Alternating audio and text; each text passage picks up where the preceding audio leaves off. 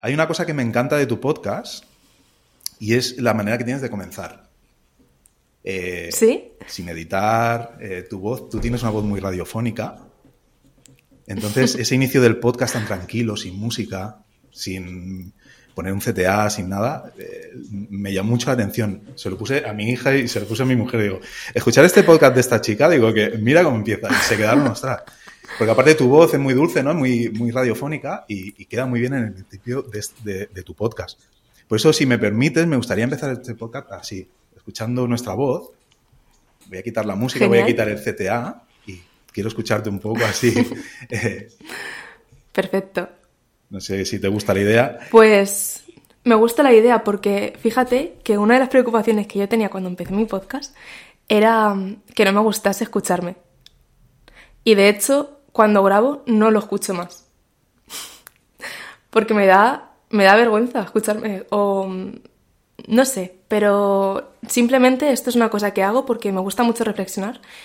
De hecho, mis inicios en LinkedIn eran de reflexiones sobre psicología, sobre valores, sobre desarrollo personal y a la vez me gusta hablar de marketing, entonces encontré un nexo de unión con, esas, con esos dos pilares en la dirección y en el liderazgo del marketing. Porque para mí el marketing, hago una, un paréntesis para poner en contexto, para mí el marketing, eh, la dirección de marketing tiene tres, tres patas. Una es la, los conocimientos, que se consiguen o con experiencia o con formación. La segunda es la organización de proyectos o de personas. Y la tercera son los valores. Porque pienso que no se puede ser un buen director de marketing si no eres una buena persona.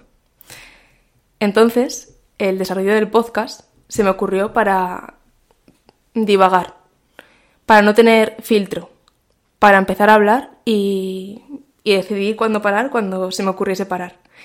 Entonces, yo tengo un guion que me pongo encima de la mesa y digo, vale, sobre la soledad, por ejemplo, que fue el último que subí. Quiero tratar este tema, este, este y este. Y yo empiezo y, no lo escucho más. Entonces, hay veces que, se me ocurre un inicio y, empiezo por ahí, pero porque se me está pasando por la cabeza. Así que me, llama la atención que me diga eso porque fíjate que hay gente que también me lo ha dicho. Claro, sí, sí. No, y yo creo que te va muy bien porque reflexionas en voz alta Hmm. Y, bueno, dejas tu cabeza ¿no? Eh, funcionar en, este mundo tan protocolarizado, ¿no? Eh, llega un momento que tú tienes tu espacio ahí, eh, lo utilizas y, tu mente hmm. pues puede un poco liberarse, ¿no? De, y expresar lo que, lo que a lo mejor otro día no puedes hacerlo tan fácilmente, ¿no? No te has dado cuenta, estoy grabando, esto ya va a salir. Estamos hablando con, con Miriam Collado. Ella es una profesional top de marketing y quería darte las gracias por haber sacado este hueco en tu agenda que es, sé y lo he sufrido, que es muy apretada. Y estoy muy contento de que estés aquí porque te he descubierto en el último mes, dos meses, y estoy muy contento que visites Conectando Ideas porque creo que es un perfil eh, de verdad top. Eh, creo que vamos a aprender mucho de ti hoy y, la gente va a alucinar. Solo tenéis que hacer una cosa, eh, no dejéis de escuchar el podcast e ir a su perfil de LinkedIn que vais a alucinar. El perfil de LinkedIn de Miriam Collado Magán.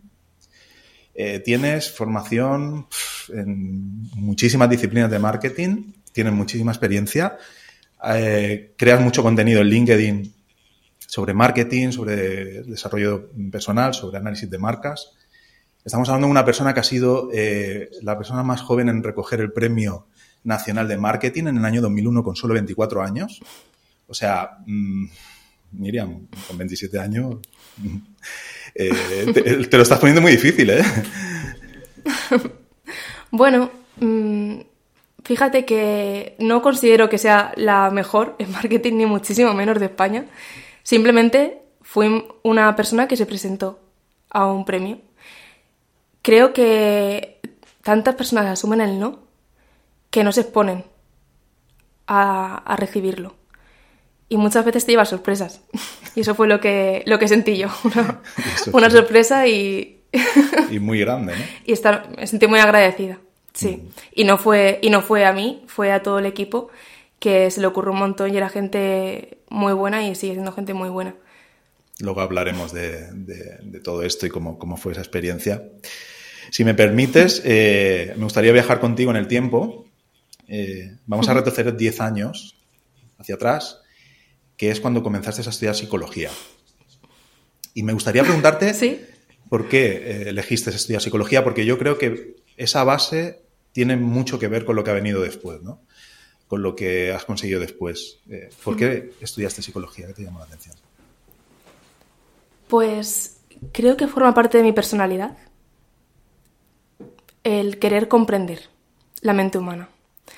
Muchas veces me dicen, se nota que has estudiado psicología. Bueno, lo que quizás no saben es cómo yo era cuando tenía, voy a decir 17, pero me voy a remontar aún más porque el otro día leí mi diario de cuando tenía 8 años y me sorprendió lo mucho que escribía, porque escribía todos los días en mi diario y además con una profundidad que a día de hoy alucino.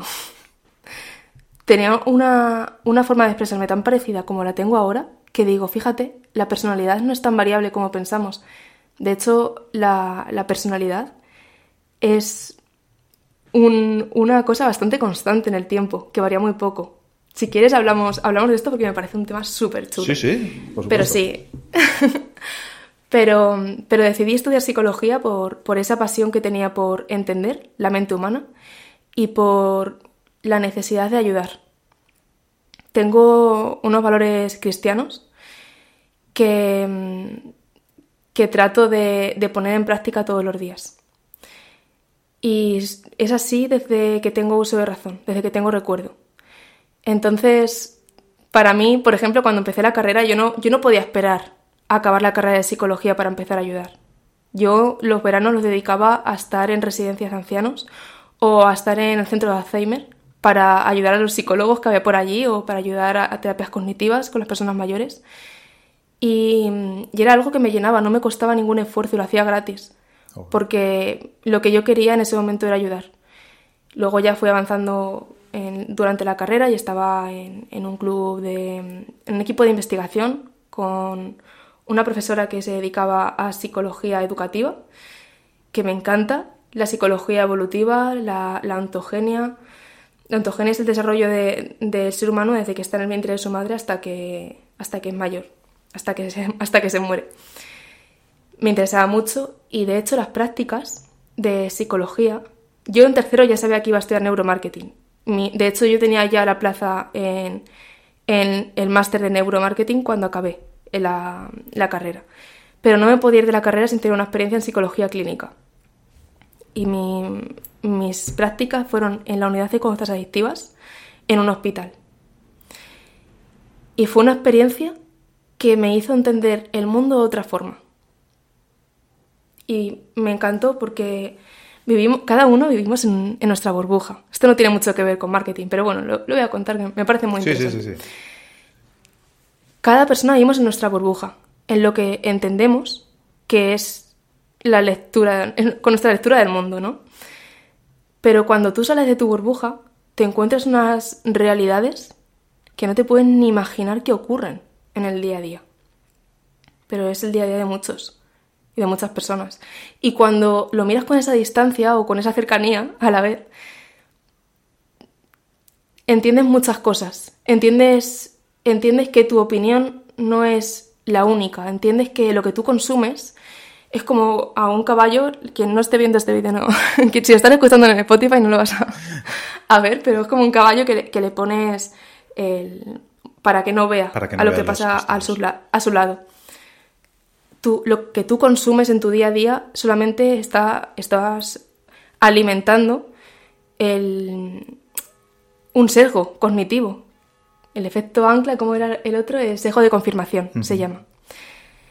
Estás buscando información que confirme tus creencias todo el tiempo y aplica esto en cualquier sentido.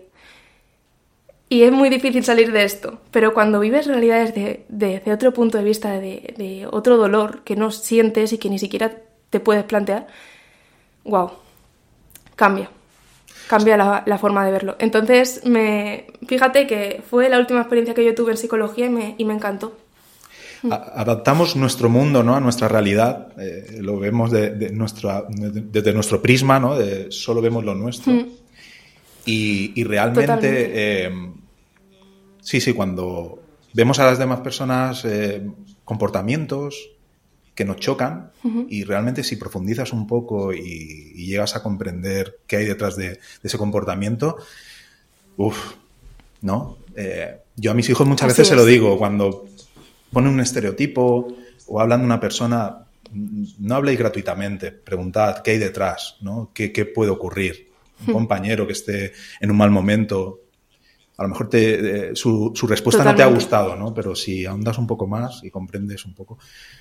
Y yo creo que vosotros, eh, el tema de la psicología, ¿no? El, cómo comprender esas emociones, eh, es muy interesante porque muchas veces nosotros, lo que no estamos tan formados en, esas áreas, se nos escapan, ¿no? Y, vosotros lográis entrar ahí, ¿no? Y comprender y, me sorprende, ¿no? que, os choque, ¿no?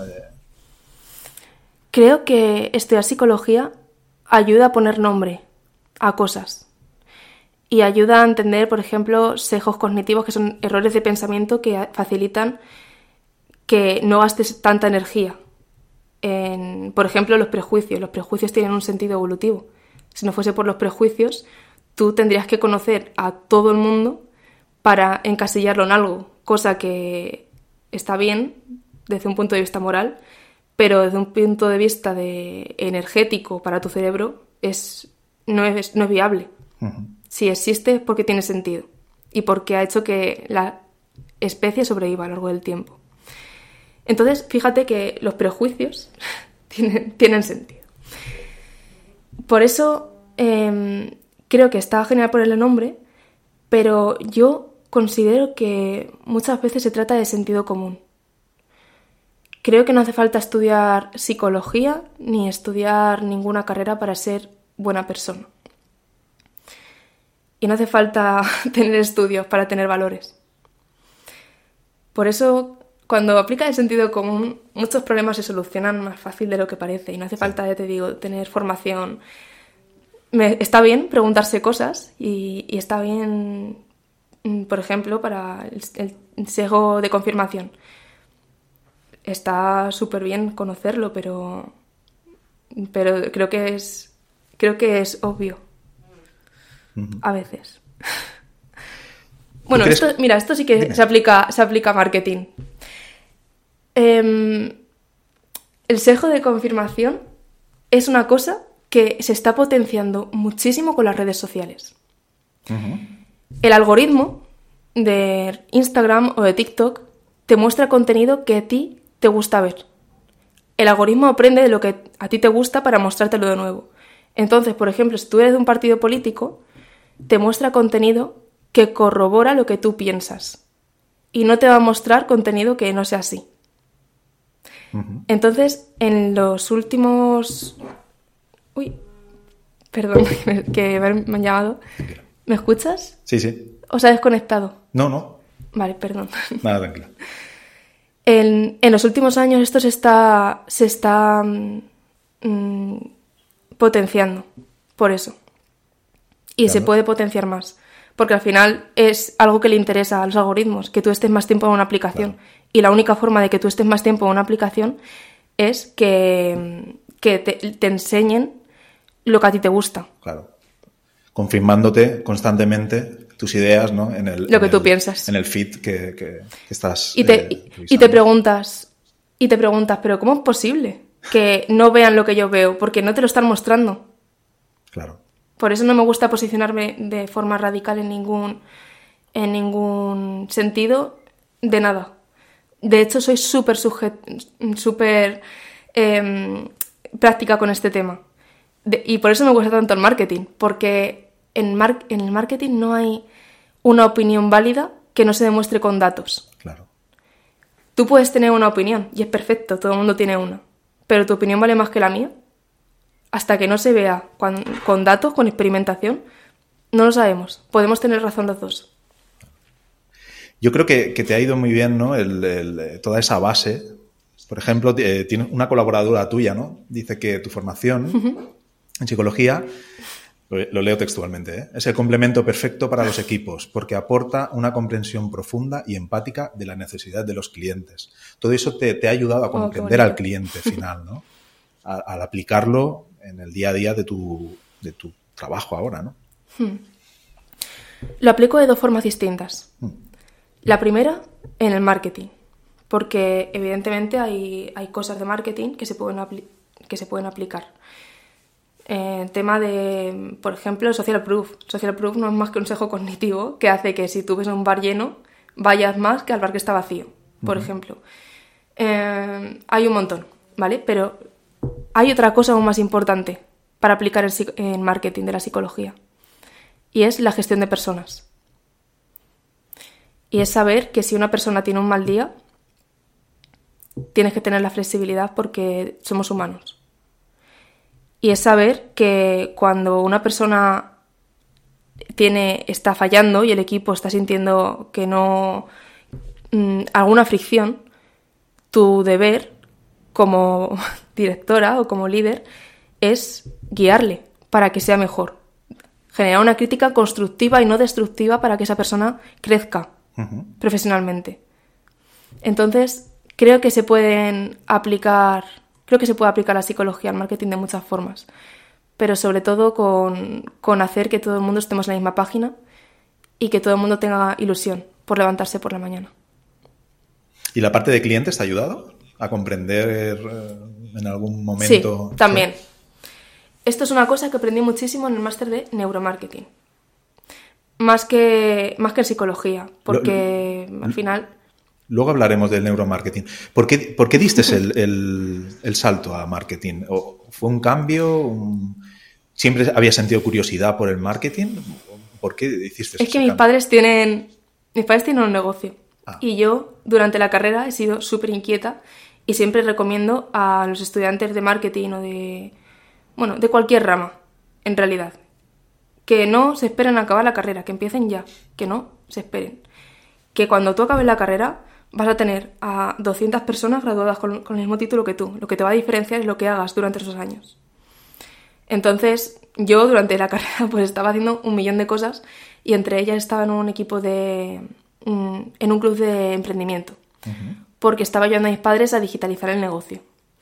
Entonces fue aquí donde asistí un día a una charla que no me esperaba, pero de esto que, mm, que te cambia un poco la mentalidad, porque vinieron a dar una charla sobre, se llamaba Neuromarketing, el punto de unión entre la psicología y el marketing. Y dije, wow, suena bien. Vaya Yo había ¿eh? descubierto que... Yo había descubierto que en psicología había un techo. Al menos en lo que yo quería, porque seguramente mi, mi perspectiva ahora, mi discurso ahora sería distinto.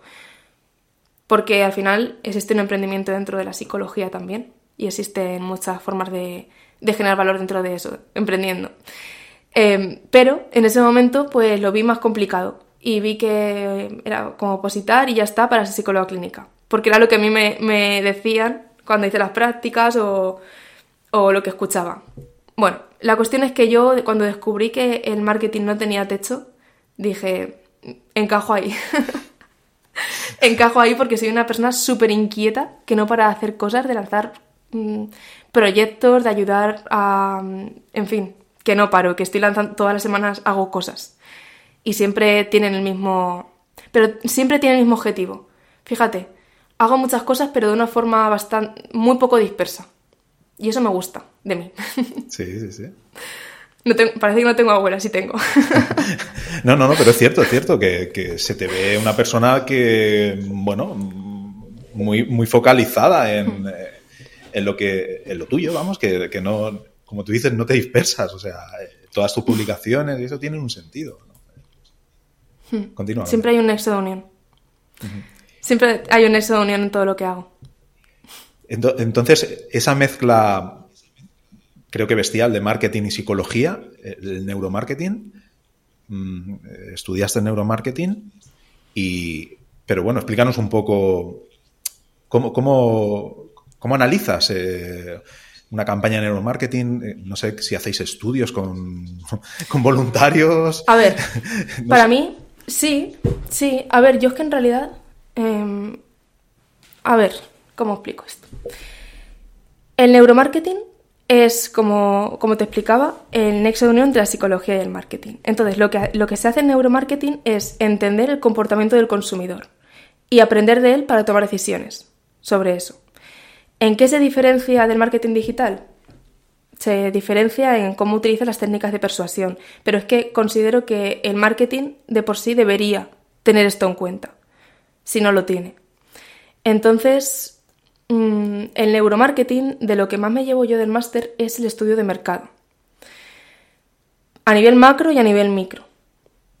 Y cómo hacer un estudio de mercado que sea representativo de la, población o del segmento de, mercado al que atiende una marca. Por eso, eso es lo que más me llevo, porque luego las técnicas de persuasión considero que debe ser algo troncal en cualquier estrategia de comunicación y de marketing, más allá del neuromarketing. Entonces, pero bueno, se le puede llamar, vale, te lo compro, se le puede llamar también neuromarketing a las técnicas de persuasión porque conlleva entender cómo funciona la mente y los errores de pensamiento que supone. ¿Y lo del estudio de mercado que me comentas? Eh, explícame un poco eso. Pues es, por ejemplo, tú cuando, cuando te diriges a un público objetivo, lo primero que tienes que hacer es saber cómo habla, cómo se expresa, qué problemas tiene, cómo los puede solucionar. Entonces, coges una muestra de, personas. Yo suelo recomendar coger unas, unas 10, por lo menos, entre 10 y 20, pero vamos, que te diría para cuando empieces a detectar patrones de respuestas. Entonces es una llamada telefónica donde tú tratas de descubrir qué problema tienes, si el producto es para esa persona, si te dice que no, para quién sería, aunque lo ideal es que te diga que sí.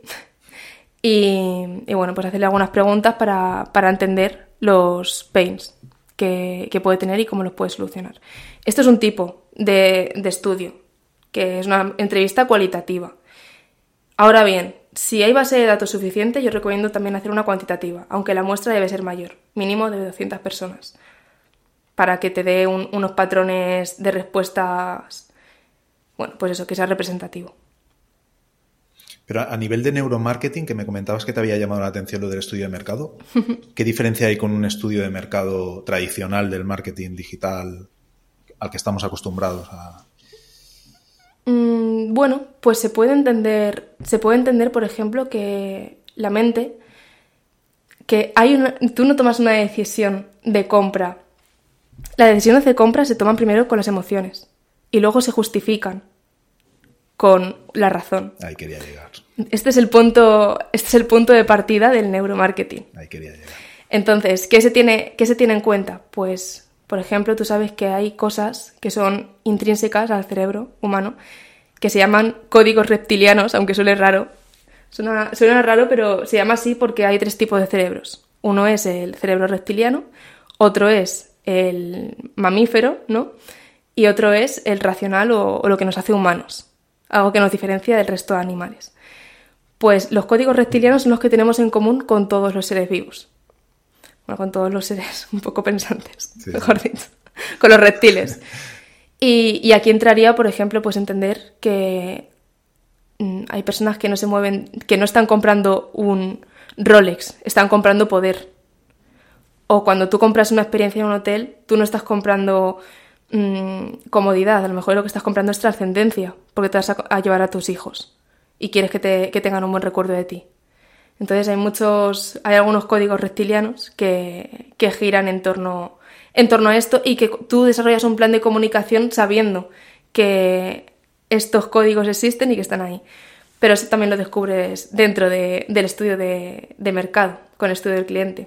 O sea, tienes que, conseguir que un producto Dime si tengo razón o no, ¿eh? ¿eh? que un producto cree una emoción en el cliente final. O sea, si yo me compro A, que yo, mi emoción sea, pues, eh, lo que tú dices, poder. Eh, ¿Sabes, lo que, ¿Sabes lo que hace que generemos recuerdos? Dime. las emociones. La amígdala está al lado. La amígdala, que es lo que controla las emociones, está al lado del hipocampo, que es lo que hace que generemos recuerdos. Por eso, lo que hace que tengamos recuerdos y que memoricemos más rápido es son las emociones. Entonces, ¿cómo generas emociones? ¿Por qué tantas marcas hacen anuncios enfocados al miedo? Porque el miedo genera una emoción fuerte. El, miedo, por ejemplo, dentro del marketing político, se utiliza mucho utilizar a un enemigo común. Las campañas de miedo funcionan muy bien porque efectivamente mm, eso une. Eso une y además genera recuerdo y genera sentimiento de pertenencia. ¿Por qué tanta, hay marcas que en lugar de eso utilizan el humor? Es menos común. Es menos común porque es más complicado conectar con el humor que con el miedo. Pero cuando lo hacen bien, funciona genial. Por ejemplo, la marca de eh, Yados, eh, Yados con Woten, creo que era el nombre. Worten, sí. Eh, sí, sí. Pues hicieron hace poco una, una campaña porque él les dijo que no públicamente, diciendo que era para pobres esa marca. Entonces cogió la marca y, dijo, perfecto, eh, vamos, a, vamos a coger y vamos a utilizar estos clips para hacer un anuncio gracioso. Bueno, pues lo viralizó. Y fíjate que es gastar un mínimo presupuesto porque fue hecho con cualquier editor de vídeo normal. Pero funcionó muy bien y a partir de eso mm, la marca tuvo, tuvo muchísimo alcance. Por eso hay emociones que, o por ejemplo, los anuncios de Navidad, porque utilizan la nostalgia. Porque todo el mundo conecta la familia, el, el tema de la familia genera mucha nostalgia en fechas tan marcadas. Entonces, que utilicen ese insight es clave para generar recuerdo.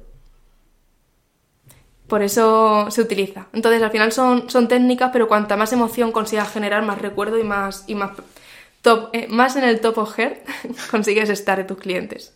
No, no, está claro. Mira, eh, he estado investigando un poco y, lo aplicáis también al packaging de, los productos. Y uno de mis recuerdos más eh, presentes cuando el teléfono eh, lo veo es en el momento de cuando me lo compro, esa, no sé si tienes un Apple, un dispositivo Apple, la caja, que para abrirlo tienes que cogerla de una manera que poco a poco te va saliendo el teléfono nuevo y te va creando expectativa y vas viendo cómo va saliendo el teléfono nuevo de esa caja. Ese recuerdo, esa emoción de, espectacularidad, de, ostras, qué, pasada lo que me estoy comprando. Claro. Eh, yo creo que Apple también lo ha metido ahí en, el packaging del, del, iPhone. Claro, has dicho algo súper clave, porque el funnel no acaba cuando compras un producto. De hecho, tú cuando compras un producto lo que estás comprando es una expectativa. Compras una ilusión. Hasta que no te llega, no lo tienes en tus manos, no, estás comprando eso. Tú pagas por una expectativa y tú vuelves a comprar por toda la experiencia de usuario que te ha generado eso. Pero el funnel, cuando compras, luego hay otras etapas, que es la fase de activación, que es el tiempo de espera hasta que disfrutas de, de tu producto. Es probar el producto y después de eso hacer, que es un trabajo del marketing también, que es lo que genera la recurrencia, es generar un hábito de consumo. Por eso hay marcas, por ejemplo, Freshly Cosmetic, me, encantan cómo aplican esto de generación de hábito, porque venden unas etiquetitas que, que ponen números. Entonces, tú cuando te compras varios productos de, de tienes que poner, por ejemplo, en el desmaquillante un 1, en la crema de la loción no sé qué, un 2, el exfoliante un 3. Y al final te ayudan a generar un hábito que haga que el producto funcione, que aquí está la clave, que tangibilices el valor y a partir de ahí generes recurrencia de compra. Por eso, has dicho algo clave, la experiencia no acaba en la compra. Más bien, tú compras una ilusión, una expectativa. Y ahora que no te decepcionen para que vuelvas a comprar. Por eso... Eh, y que funcione. ese seguimiento, ¿no? También del, envío, de... Claro, todo al final es, un conjunto, ¿no? De acciones que te generan, eh, bueno, eh, un valor increíble a lo que a lo que tú estás comprando. Eso es. Y realmente, a nivel ya médico, llegan a medir la respuesta cerebral de, de anuncios o de packaging o de diferentes... Sí, pero yo sí, pero yo nunca me he metido a ese nivel. Nunca he, he tenido una aplicación práctica en eso. Eso creo que está más orientado a investigación. Se hace.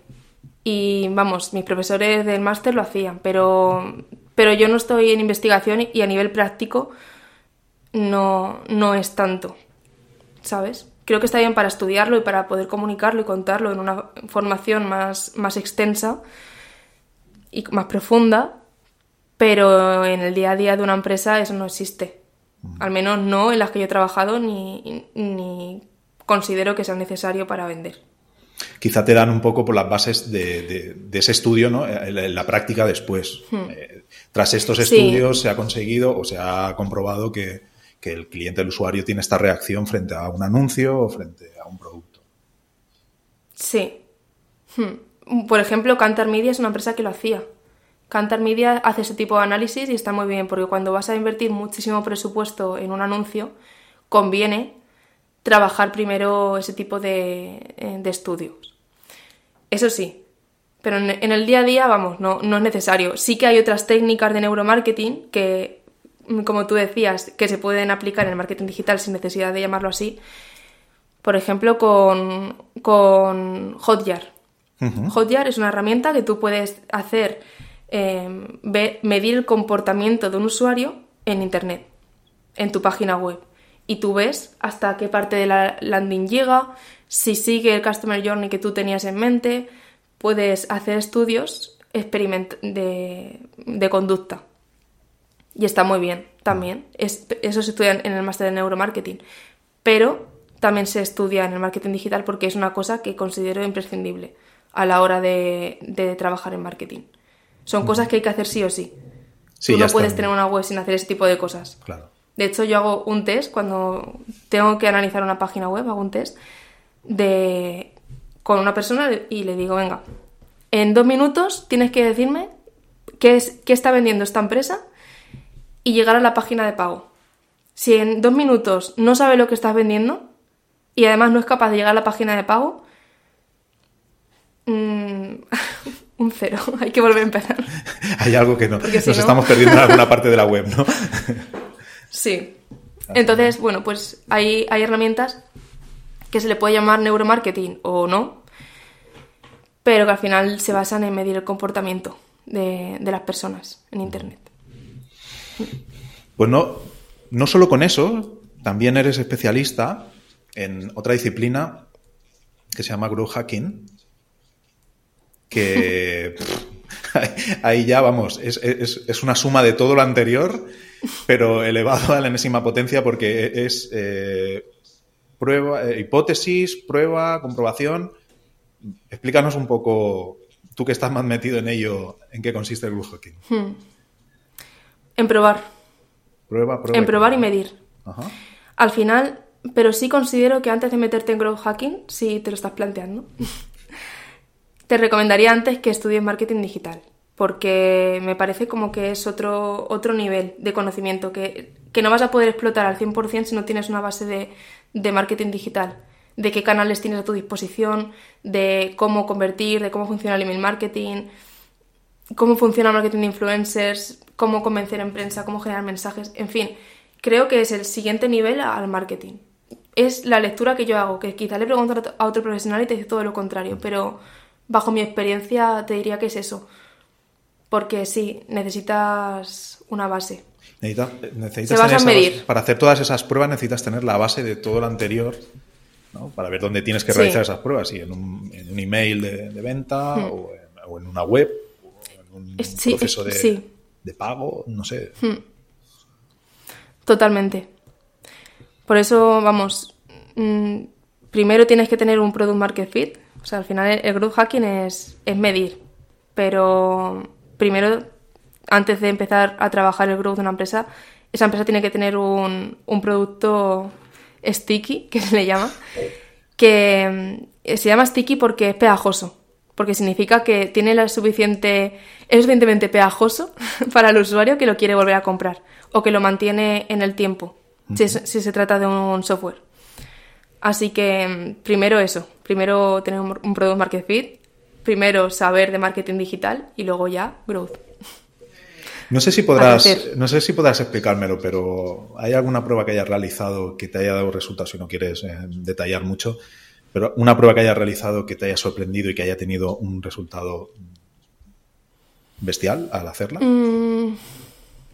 Un cambio. Por ejemplo, eh, yo sigo a Product Hackers. Eh, y a veces... Eh, Me encantan. Hacen publicaciones de, algún cambio que han hecho en alguna web y, les ha dado un resultado positivo. Sí, claro. Eh, personalmente... Ya se me ha venido... Se me ha venido a la cabeza un ejemplo mm, brutal, José.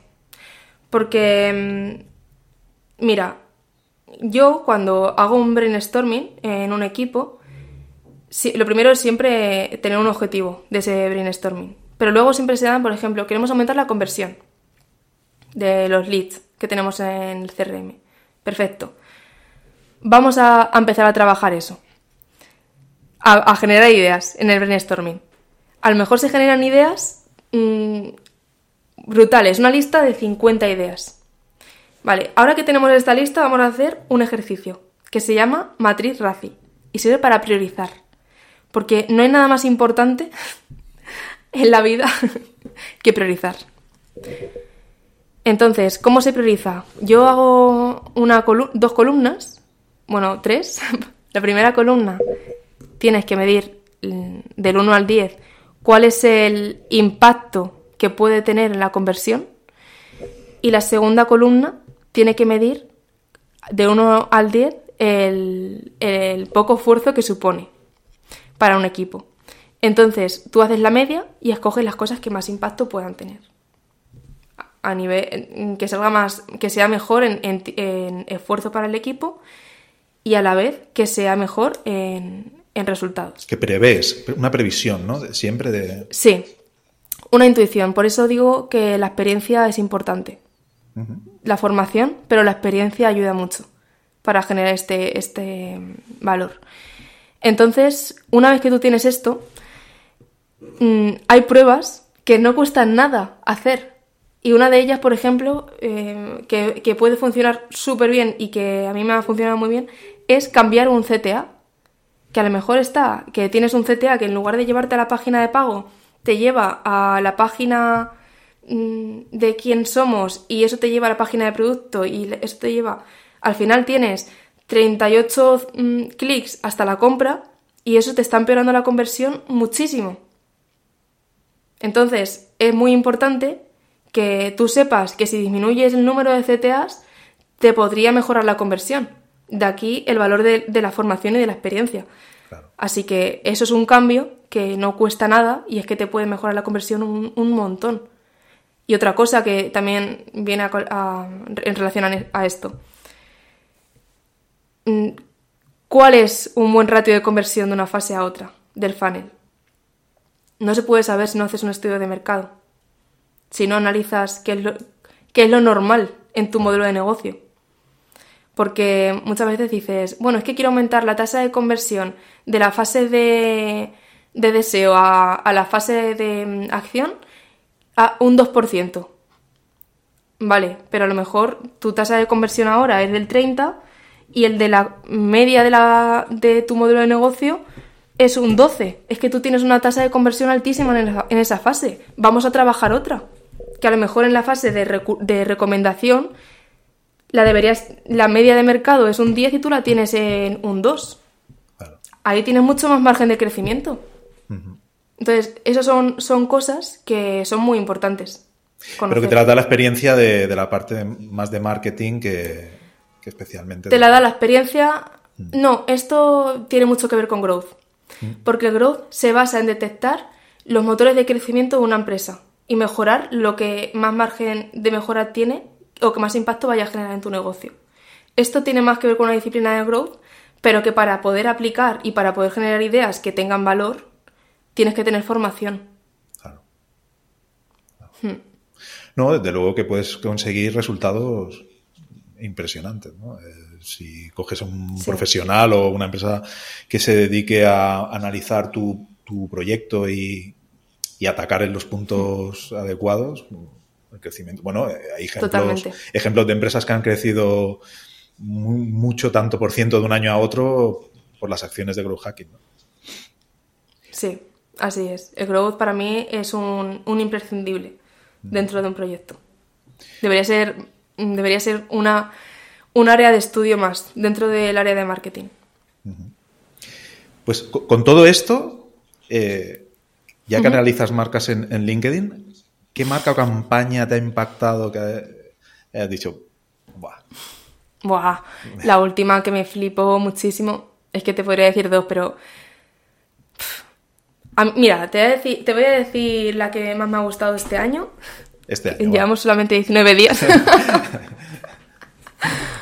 pero la de la de Estrella Galicia con Netflix y Cristina Pedroche, o sea, me parece que detrás de eso hay unas mentes brillantes y un gran presupuesto.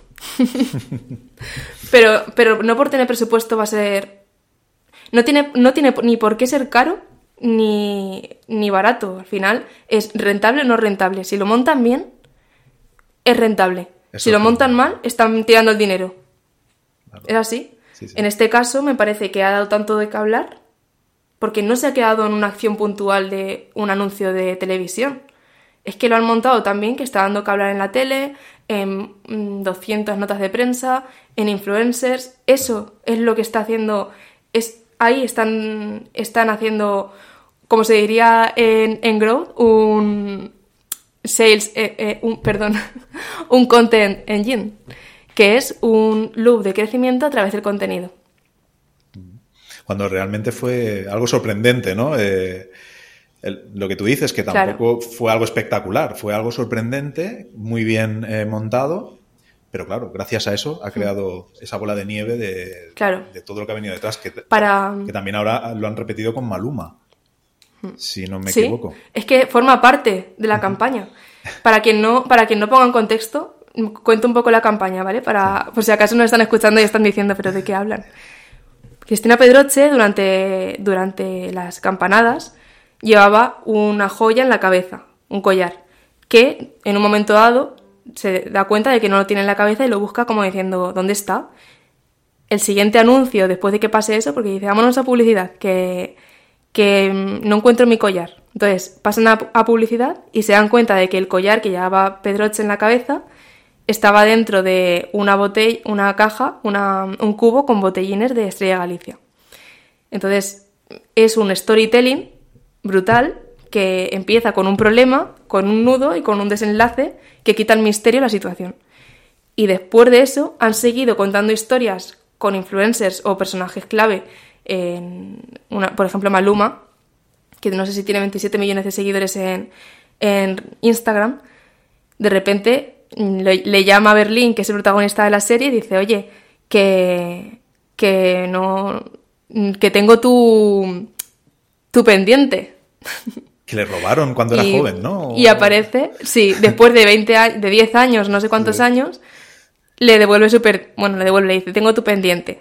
Entonces es un storytelling también súper chulo que han seguido. Y ahora están lanzando otra, otra continuación de la campaña, con botellas que a quien la encuentre o algo así, es que no me he enterado muy bien, voy a investigar, pero creo que están escondiendo botellas por algunas zonas de España y que quien la encuentre se lleva un premio. Claro. Y, es una continuación de la campaña. Y aprovecharon el momento que, de más audiencia de todo el año en televisión para hacer esa campaña. No, no, fue, fue, fue impresionante, la verdad. Sí, sí. Qué mal, qué mal utilizado, imagínate los costes que supone algo así. Claro. Mal utilizado podría ser una pérdida de dinero enorme. Claro. Pero sin embargo, esta vez no lo fue. No, no. La verdad es que no. Ha sido impactante. El, inicio de año ha sido, ha sido en, marketing ha sido impactante. Ha empezado bien. Sí. Tú después de, Bueno, cuando estabas estudiando ya comenzaste, como has dicho, a tu, vida laboral, ¿no? Tú comenzaste. Eh, has, estado trabajando en startups, ¿no? Eh, hubo una. Sí. Y has empezado con startups desde cero.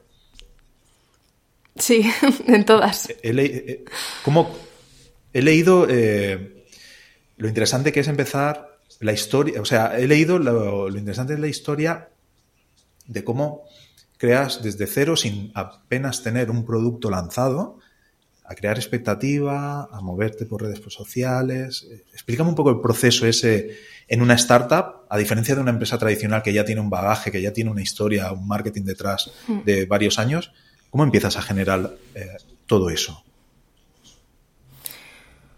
Pues teniendo primero el posicionamiento, teniendo claro el posicionamiento que quieres seguir, que me parece muy importante. Por ejemplo, en Belka queríamos conseguir ser una marca para gente guay. Suena un poco ambicioso, pero, pero es así. Entonces, ¿quién es la gente guay? Los influencers. Pero como una marca de cero consigue influencers que quieran trabajar con ellos. No es fácil. No es fácil porque los influencers quieren trabajar con marcas que también sean guay ya. Y cuando uno empieza, mm, pues muy guay no eres. Que estás un poco arrastrándote por conseguir un poco de atención. Entonces aquí en este caso recomiendo mucho empezar con agencia. Porque te va, a dar la credibilidad que una marca que está empezando aún no, no ha dado tiempo a construir. Y una vez que colaboras con una agencia y el producto es lo suficientemente interesante y aporta suficientemente valor y además tiene unos valores bonitos detrás, es, más fácil meterte en ese mundillo y, vender tu producto, aunque sea pagando porque tienes, tienes que pagar en ese caso al menos un poco, porque si no no te van a, no puedes trabajar con agencia evidentemente. En nuestro caso lo que, lo que hicimos fue mm, sortear una, una, moto. Entonces la, la, influencer en cuestión pues le apetecía mucho ese, ese proyecto. Y nos llevamos bien con ella. Eh, estuvo, tuvimos una, una buena relación también con los influencers y una vez que empiezas y ya tienes el respaldo de alguien, muchas veces son los propios influencers los que te piden colaborar contigo. Entonces aquí me parece, me parece clave. Eso es clave, pero fíjate que mm, la viralidad es una consecuencia de la estrategia, no debe ser un objetivo nunca. El objetivo es lo que tú haces con esa viralidad. Porque si tú te quedas en, una, en un sorteo y ya, tú vas a, tener seguidores. Pero ¿para qué los quieres si no les interesa lo que subes después? De hecho, mm, cuando se viraliza una marca, por ejemplo, si tú eres una marca de España y te viralizas en Perú, ¿qué haces con esos seguidores? ¿Qué, no, qué le vas a vender si no tienes tienda en Perú? ¿Me entiendes? Entonces, mm. el algoritmo funciona exactamente igual que si hubieses comprado seguidores. Y entonces, te lo enseña una muestra de la población, no le interesa, te invisibilizas. Por eso es muy importante el qué pasa después. ¿Cómo haces que a partir de una colaboración generes tráfico a tu web? ¿Les pones el píxel o no les pones el píxel? Porque si no les pones el píxel es, tráfico que se está tirando a la basura. Claro. Porque no vas a poder hacer remarketing. Y si no tienes una estrategia para convertirlos en lead, tampoco vas a poder nutrirlos al mismo nivel que si no lo haces. Entonces, está genial empezar de esta forma, es muy divertido, es muy guay, es una experiencia que es genial, pero lo importante es lo que pase durante los tres días siguientes a la viralización.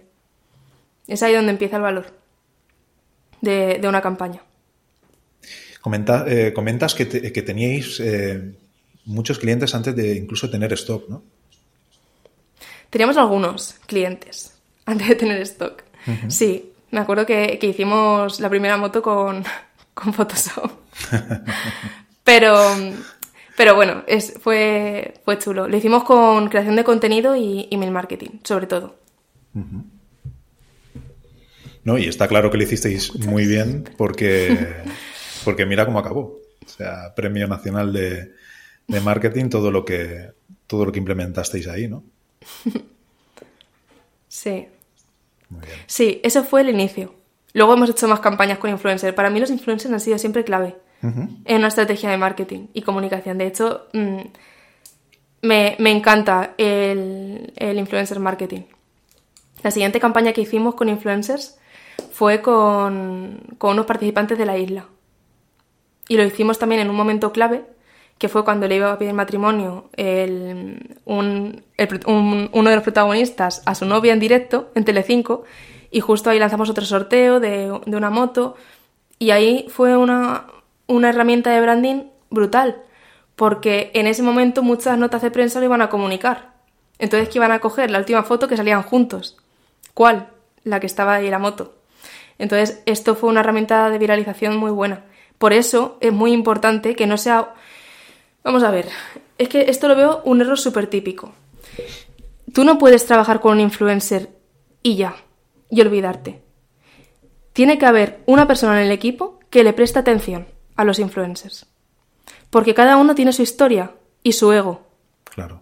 Y tú tienes que saber qué, qué está, qué le preocupa, qué le importa, a quién quiere, cómo tu marca puede formar parte de su vida y que sea un hábito y que la muestre casi de forma habitual y, genuina, que cuando sea su cumpleaños te acuerdes y le mandes, mm, yo qué sé, si vendes zumo, pues zumos, con una rosa, lo que sea, cosas que, que, te vinculen a esa persona. Porque somos personas, siempre. igual, que, igual que te tienes que acordar de cuándo es el cumpleaños de tu amigo para generar un vínculo, pues igual con la marca y un influencer. Que ese influencer haga esa marca pues suya. Eso es. Sí, entonces es, es, muy bonito de esta parte y creo que lo que da, lo que hace que sea rentable, que trabajes las relaciones humanas con los influencers. Porque, ¿qué, ¿qué es lo que hace rentable realmente? ¿Que muestre un producto una vez? ¿O que de verdad le tenga cariño a tu marca? Si eso se nota en la forma de hablar. Eso se nota. Entonces, ¿qué puedes hacer? Pero además, que sea de forma natural, no elijas a cualquier influencer y ya. Elige a esos influencers que de verdad conecten con tus valores. Que al final esto consiste, si yo estoy aquí contigo hablando, nuestra, nuestra marca se va a alinear de alguna forma. Claro. Pues igual pasa con, con... Si tú te juntas con unos amigos que, que son un poco problemáticos, van a pensar que tú también lo eres. Pues igual pasa con las marcas. Somos personas. Psicología. Sí, sí, sí. Asociación, seco de asociación. Si está esa marca pues alineada contigo, pues te será más fácil eh, tenerla siempre presente y más fácil eh, Así es. bueno, ofrecerla, promocionarla o, incluso a lo mejor sin querer ya eh, o compartes cosas de esta marca en tu perfil que van a ver millones de personas de tu red Totalmente. Por eso es importante que tengamos claros los valores y que no solamente lo comuniquemos en una página de quién somos, en la página web o en una presentación en un flyer, que lo comuniquemos en, el portavoz de la marca. Quien vaya a ser intermediario entre la marca y la persona tiene que transmitir los valores de esa marca. Y puede ser el CEO, puede ser el director de marketing o puede ser el community manager, quien sea, pero esa persona tiene que tener un seguimiento que, que conecte de verdad con los valores. Bueno, pues eh, después de toda esta suma, eh, como, como, has demostrado, dominas muchísimas disciplinas. Has dado un salto y, y, bueno, después ya has sido eh, directora de marketing, que has tenido equipos bajo tu responsabilidad. ¿Cuál fue la parte más complicada o cuál es la parte más complicada de tu puesto de ese salto a... Porque ya metes una parte de management también, eh, aparte de tu formación técnica que es eh, súper potente, ya también tienes que, meter esa parte de gestión de personas. Hmm. ¿Para ti qué es lo más, complicado? ¿Las cargas, el timing, el presupuesto? No, lo más difícil es mantenerte firme en una decisión. Creo que esto pasa en todo en la vida. Pero tiene que ser así para que haya una consistencia en el tiempo. Si no, si no tienes una consistencia en tu toma de decisión, pues, o estás cambiando siempre los objetivos, o estás siempre cambiando la estrategia, pierdes tu. pierdes tu mm, credibilidad. ¿Y qué es lo que hace que un equipo te respete? Que confíe en ti. Entonces, ¿qué tiene que ocurrir para que confíen en ti? Que seas consistente en tus decisiones y que tengas las cosas claras, que creas en el proyecto, que creas en ellos, porque hay gente que cree en, sí misma porque tú crees en ellos. Y además tiene que ser así. Tienes que creer en con quién trabajas. Y si no crees, estás perdiendo el tiempo y le estás haciendo perder el tiempo a la otra persona. Entonces, mm, para mí lo más importante es la consistencia. Totalmente de acuerdo. Sí, para, para tu equipo tú tienes que ser un referente.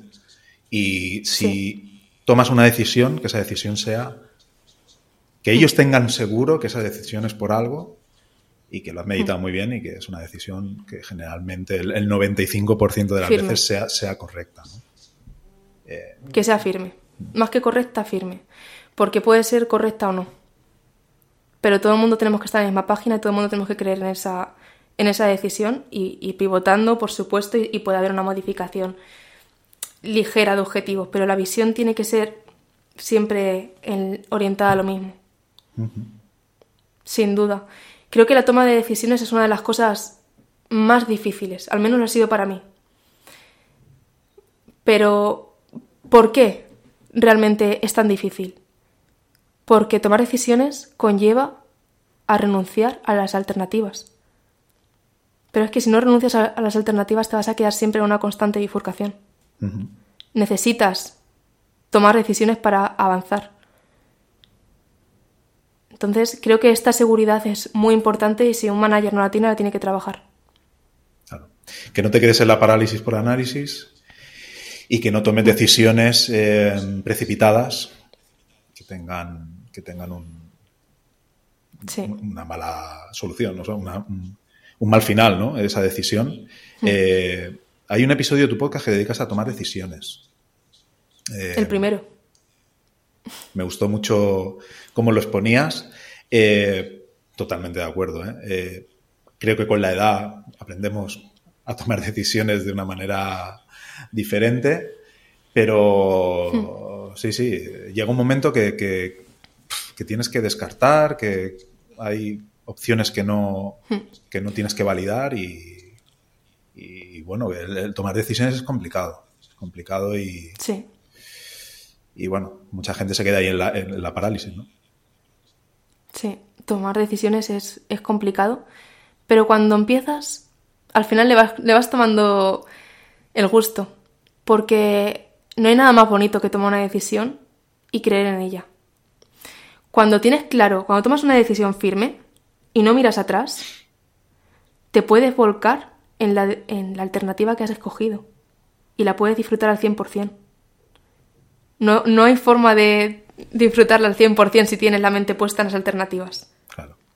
Por ejemplo, cuando, cuando se inicia una posición en, en una empresa, tú no puedes disfrutarla al 100% si tienes en la cabeza todas las opciones que puedes haber cogido o los 100 proyectos en los que estás a la, misma vez. Mm, no puedes volcarte igual porque mm, no, tienes la mente puesta en otras cosas. Nunca vas a, disfrutar la experiencia igual. Igual que si estás en una relación, funciona igual. En una relación, tú decides tener pareja. Tener pareja es una responsabilidad porque conlleva renunciar a no tener otras. Claro a no tener la puerta abierta a alternativas. Pero es que si tú tienes la puerta abierta a alternativas, tú no te vas a volcar igual. Tú no vas a, disfrutar igual de tu pareja. Pues igual. Es que todo en la vida consiste en eso. En tomar decisiones y ir a por ellas. A tope. Sí, sí, sí, sí, sí. No, no, no. Estoy totalmente de acuerdo. Así lo veo. Eh, eh, recomiendo escuchar este episodio de tu podcast. El primero, el de podcast se llama Con Razón, que lo podéis encontrar en todas las plataformas. Así que echarle un oído que, os sorprenderá los episodios que, ha publicado hasta ahora. Eh, hay días, hay momentos que, que, no conseguimos los objetivos, por lo que sea. ha, habido, ha habido algún problema. ¿Cómo motivas a tu equipo en esos momentos de bajón, de no lo hemos logrado hoy, seguramente lo lograremos mañana, pero cómo los motivas ahí? Me parece bastante... Mm, forma parte del trabajo a veces no cumplir objetivos, pero hay que mirar también lo que sí hemos conseguido, que muchas veces somos muy exigentes con los objetivos que se marcan. Entonces, me parece importante cuando se cierra una etapa y se valoran los puntos de mejora, porque siempre los hay. Es imprescindible hacer un análisis después de acabar un proyecto. Después de eso hay que decir, vale, hemos hecho todo esto regular, o podríamos haberlo hecho mejor, o si hubiésemos hecho así, posiblemente hubiésemos perfecto para montar hipótesis que luego validar. pero que sí hemos conseguido. Cuando se cierra un proyecto, creo que en lugar de, de machacar, que se va a machacar desde dirección seguramente un poquito, pero, con, pero con el equipo hay que, hay que transmitir un poco de, ilusión. Porque muchas veces a lo mejor había un objetivo de 200% de crecimiento y se ha conseguido un 100%. Y de jope, nos hemos quedado 100% lejos de objetivo, sí, pero hemos crecido un 100% respecto al año anterior. Vamos a, a tratar eso con cariño también, que tiene valor. O sea, tú valoras la parte que se ha conseguido, le das, intentas darle más importancia, ¿no? Que donde, Sí. donde se ha fallado en la, en la consecución de Sí. ese objetivo.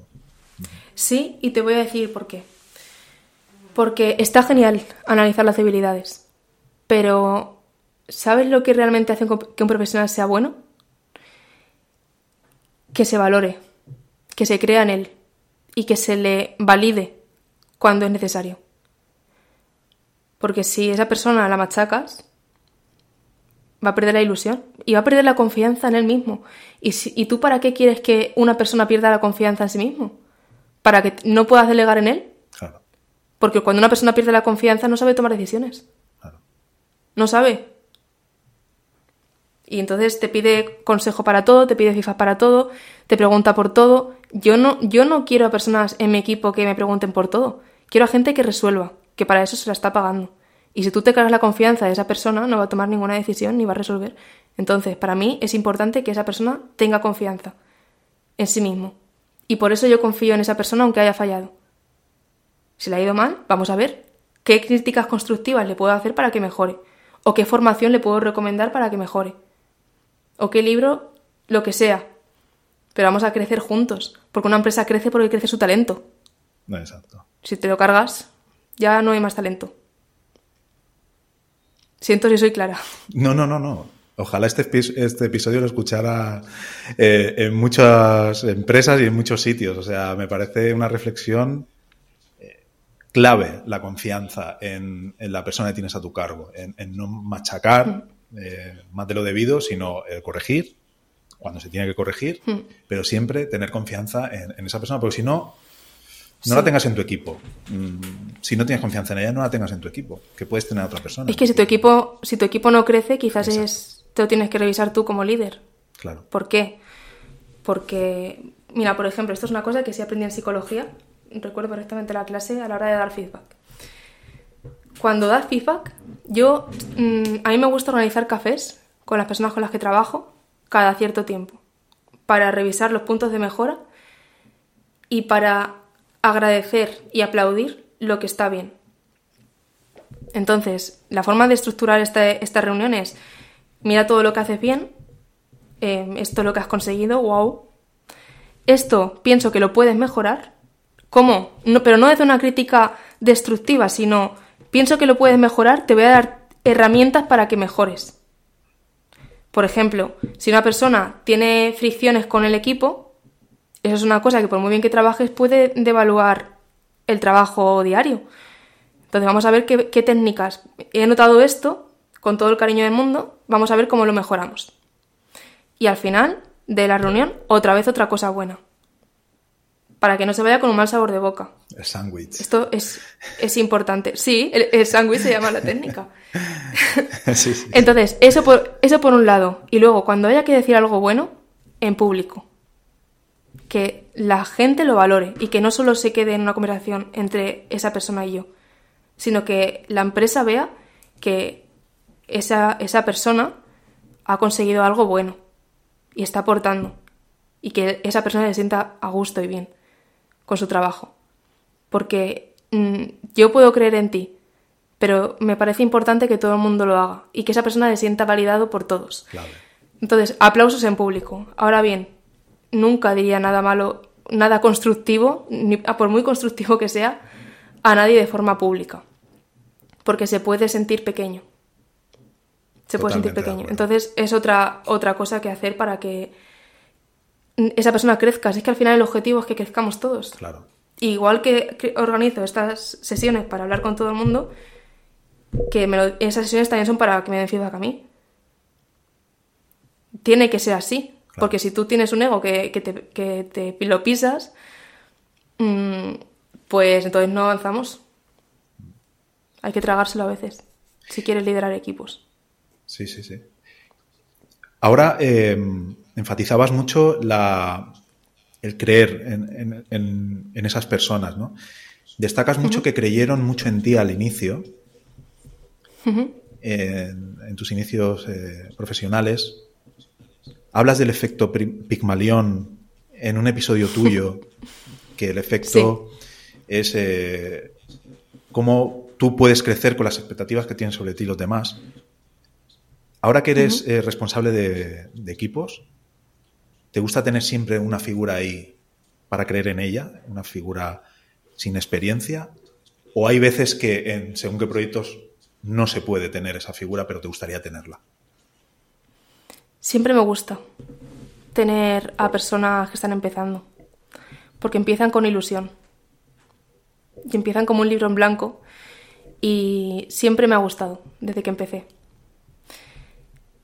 Y siempre, pero yo creo en todos con los que trabajo, si no, no trabajo en ese equipo. Creo en el talento de todo el mundo hasta que se me demuestra lo contrario, pero incluso aunque tengan puntos de mejora, lo que hay que hacer es intentar mejorarlo entre todos. Entonces, me parece imprescindible que ese, eh, que ese efecto Pygmalion sea bidireccional. Que las personas con las que yo trabaje crean en mí, porque eso me hace crecer, y que las personas con las que yo trabaje también yo crea en ellas. Y si no es así, no hay nada, nada mejor que un adiós a tiempo. ¿Es verdad? También puede sonar radical, pero es que si tú no crees en una persona que está en tu equipo o, ese, o esa persona está intoxicando al equipo y no está feliz, porque no, no está feliz, es que no está creciendo ni va a crecer y lo que está haciendo es que pierda el tiempo contigo. Porque el tiempo que está invirtiéndolo en poner malas caras y en no trabajar, con todo el, respeto a esto que te estoy diciendo, ¿eh? Pero hay personas que, que, por lo que sea, se cansan de estar en un equipo, se quema la relación y no están bien. Entonces, esas personas, el tiempo que tú estás alargando por hacerles un favor, después de darle algunos toques y, tratar de, que mejoren y, todo, por supuesto, las oportunidades, pero es que llega un momento que estás alargando algo que durante ese tiempo no está buscando un empleo que le ilusione, no está estudiando para ser mejor, no está buscando algo que, que se levante por la mañana con ilusión de empezar a trabajar en un proyecto. Entonces por eso pienso que hay veces que no hay peor despedida que la que no ocurre cuando llega su momento. Así es. Así de, así de claro es, ¿no? Así de claro es. Sí. Sí, y, me gustaría que eh, si llega mi momento y tampoco encajo con la cultura de una empresa o lo que sea, pues un adiós a tiempo. Porque yo no quiero estar en un sitio en el que no crean en mí. Y creo que es un ejercicio de empatía por mi parte o por la parte de un, director decir adiós a tiempo. Totalmente de acuerdo, la verdad. pero porque, porque al final tu autoestima como pierdes la autoestima, ahí sí tienes un problema. Sí, sí, sí, sí. Tienes que estar en un ambiente que estés en confianza y que te sientas respaldado y sí, sí, que, notes que la gente está contigo, 100%, eh, ¿no? que te sigan, que te gires y tengas gente detrás, que no que te gires y, no tengas y no tengas a nadie, ¿no? Sí, sí. Sí, totalmente. En la parte, en la parte más. Un líder. En, tu parte más personal, eh, en alguna entrevista comentas que las medallas se ganan en los entrenamientos y a la competición solo se va a recogerlas, ¿no? ¿Tú cómo que te consideras? ¿Una persona constante o altamente productiva o, que te focalizas mucho en conseguir eh, resultados? ¿Cómo te, ¿Cómo te ves? Puf, es algo que trato de trabajar muchísimo. Cuéntame. Porque por mi personalidad soy una persona que, me encanta hacer de todo. Estoy siempre inventando. Entonces empiezo muchas cosas y me cuesta acabarlas. De hecho, el podcast es una, cosa que yo cuando empecé mm, tenía dudas de si empezarlo o no, por el miedo a, a no ser capaz de mantener la disciplina en el tiempo. Y al final dije, mira, voy a empezarlo porque me apetece empezarlo. Y si alguna, vez, alguna semana no puedo publicar, pues no publico y ya publicaré cuando, cuando surja. Pero trato de mantener la, disciplina. Lo, trabajo muchísimo. Mantener un horario, incluso los fines de semana. No trabajar, sino un horario de levantarse o de irse a dormir. Trato de, de las cosas importantes, por ejemplo, perdón, que estoy un poco Em, LinkedIn. LinkedIn es una cosa que estoy manteniendo la disciplina durante... En noviembre empecé, tres meses voy a hacer de mantener la disciplina. Todos los días. Y trato de no fallar ningún día, porque si fallas un día, vale. Pero si fallas dos días, estás construyendo un nuevo hábito, que es no publicar en LinkedIn. Entonces, trato de mantener la disciplina en eso, porque sí es una cosa que quiero mantener. Y, luego en, mi trabajo. por ejemplo, una reunión. La reunión de equipo se tiene que hacer una vez a la semana, pues todas las semanas. Una, una, reunión a la misma hora. Y si un día no se puede asistir, bueno, pero que se asista. Porque si no, no te toman en serio tampoco. Entonces, hay cosas que son, que son cuestión de disciplina. Yo la disciplina es una cosa que admiro muchísimo de, los demás. Me parece un, un, gran don. Yo realmente, te pongo mi caso personal, ¿eh? todo lo que he conseguido ha sido gracias a la disciplina, si no hubiera sido imposible. O sea, imposible. Sí. Y muchas veces esa disciplina, esa disciplina es muy complicada de, mantener. O sea, yo he tenido que levantarme a las 4 de la mañana a estudiar, acostarme a las 2 de la madrugada, al otro día 10 horas trabajando, muy complicado. Pero si no hubiera sido por mi disciplina, no hubiera conseguido nada. Sea, prácticamente nada. O sea, por eso es, tan importante para mí el tener lo que tú dices, un horario, eh, todo planificado, incluso los fines de semana, incluso los fines de semana. Eh, me parece importantísimo.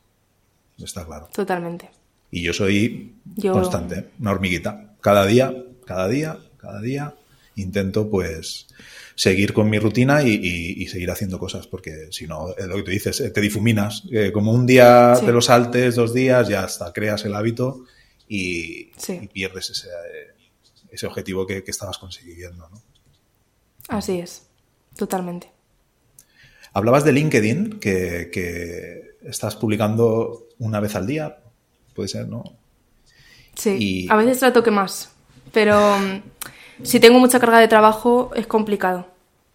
Sorprendió una, publicación tuya mucho, que hablabas eh, que había sido rechazada en un proceso de selección de un programa de talento. Sí. Y cómo eh, ese, ese no tú lo, transformabas en, en, algo positivo. Me sorprendió mucho. ¿Cómo trabajas mentalmente perder una oportunidad o de mejora un proyecto ilusionante como era este caso? Bueno, al final cuando tú aplicas a un premio o a un algo en el que te tienen que seleccionar, tú te estás exponiendo y tú te expones a un rechazo. Igual cuando buscas trabajo y haces entrevistas, tienes que ser seleccionado, tú te expones a un fracaso. Pero, pero no es el fin del mundo. Al final, si te han dicho que no, es porque lo has intentado. Y eso me parece la clave de todo. El no no lo tienes, es que el no hay que ganárselo también. Es injusto para quien lucha por el, por el no que tú digas que lo tienes. Así que yo siempre trato de aprovechar todas las oportunidades que me surgen. Suelo ir con el sí por delante. Y me gusta la gente que va con el sí por delante. Porque es ahí donde se encuentran las oportunidades. Así que bueno, esta vez, esta vez fue no y me pareció importante darle visibilidad a ese no porque muchas personas me, siguen y me admiran, por lo que sea, y me parece que si yo solamente comunico el lado bueno de, las cosas y de mi carrera, parece que todo me sale bien. Y no es cierto. Lo que pasa es que lo intento todos los días. Y porque me reciba un no, no significa que vaya a dejar de luchar por conseguir ese propósito, que en este caso a mí me gustaba mucho este programa de, de talento, porque mm, al final estaba orientado a, a transformar a, un cambio positivo en España. Y te formaban con profesionales de alto nivel y me parecía un, un propósito muy alineado conmigo. Pero es que que yo reciba un no no significa que mi propósito no vaya a ser ese. Igualmente. Igual lo consigo más sin estar en eso. Claro. ¿Me entiendes? Depende de mi actitud. No depende de un no ajeno.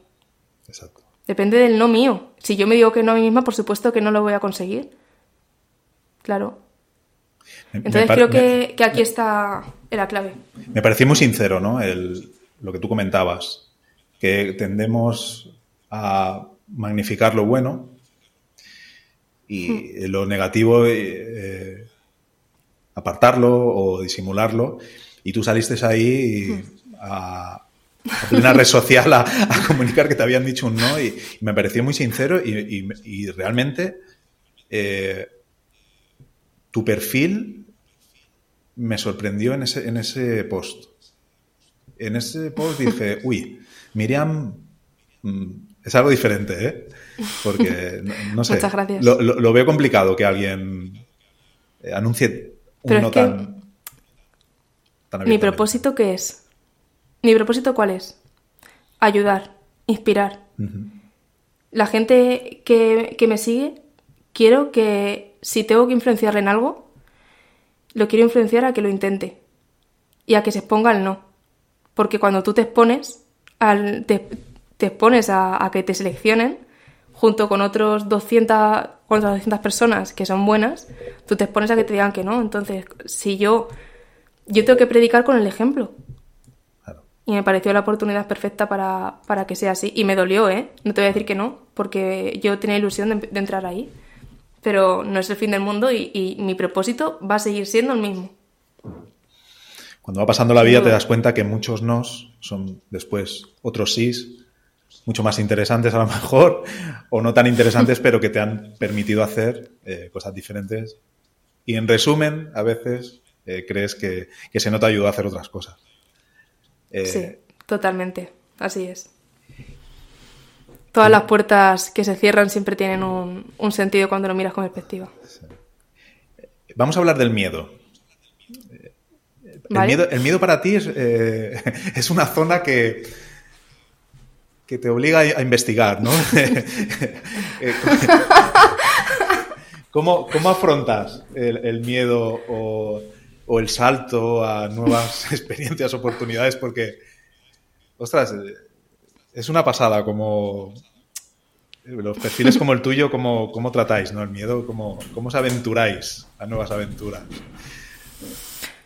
Pues mi padre dice que soy una inconsciente.